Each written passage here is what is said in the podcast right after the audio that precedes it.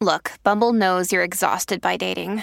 All the must not take yourself too seriously and 6 1 since that matters. And what do I even say other than hey?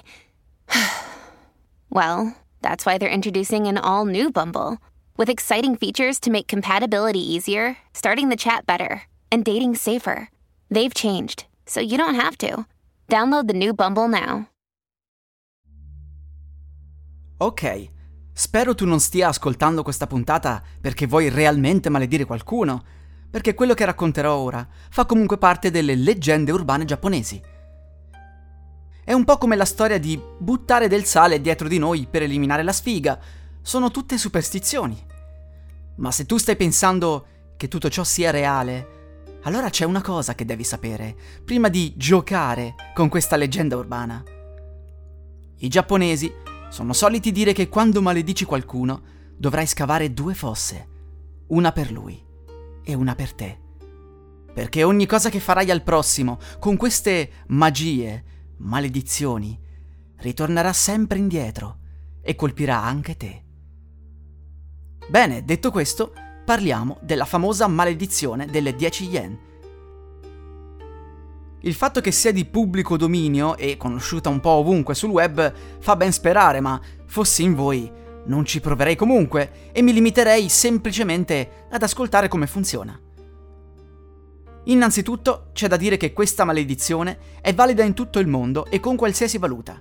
Basta sostituire le 10 yen con 10 centesimi di dollaro o di euro, o di una moneta locale. Serve inoltre una semplice bottiglia di vetro o di plastica. Bisogna procurarsi alcuni capelli della persona da maledire e bisogna metterli nella bottiglia assieme ai 10 centesimi.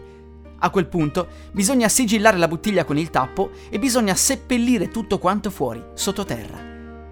Si dice che da questo momento in poi la povera vittima comincerà ad avere il malocchio e terribili sventure accadranno. Ma cosa succede se si va a recuperare la bottiglia e la si rompe? Purtroppo non ho trovato nessuna notizia a riguardo, per cui non è chiaro se la maledizione sia reversibile oppure no.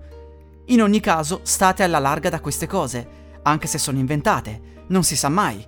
E comunque, se qualcuno vi chiede una ciocca di capelli o qualche capello, io due domande me le farei, dato che questa non è l'unica maledizione che ha a che fare con i capelli come ingrediente, ce ne sono tantissime. E studiando leggende metropolitane e eh, magia nera, così per diletto ovviamente, non pratico niente del genere, ho riscontrato questo, che i capelli sono molto importanti, i capelli della vittima, quindi attenzione ragazzi.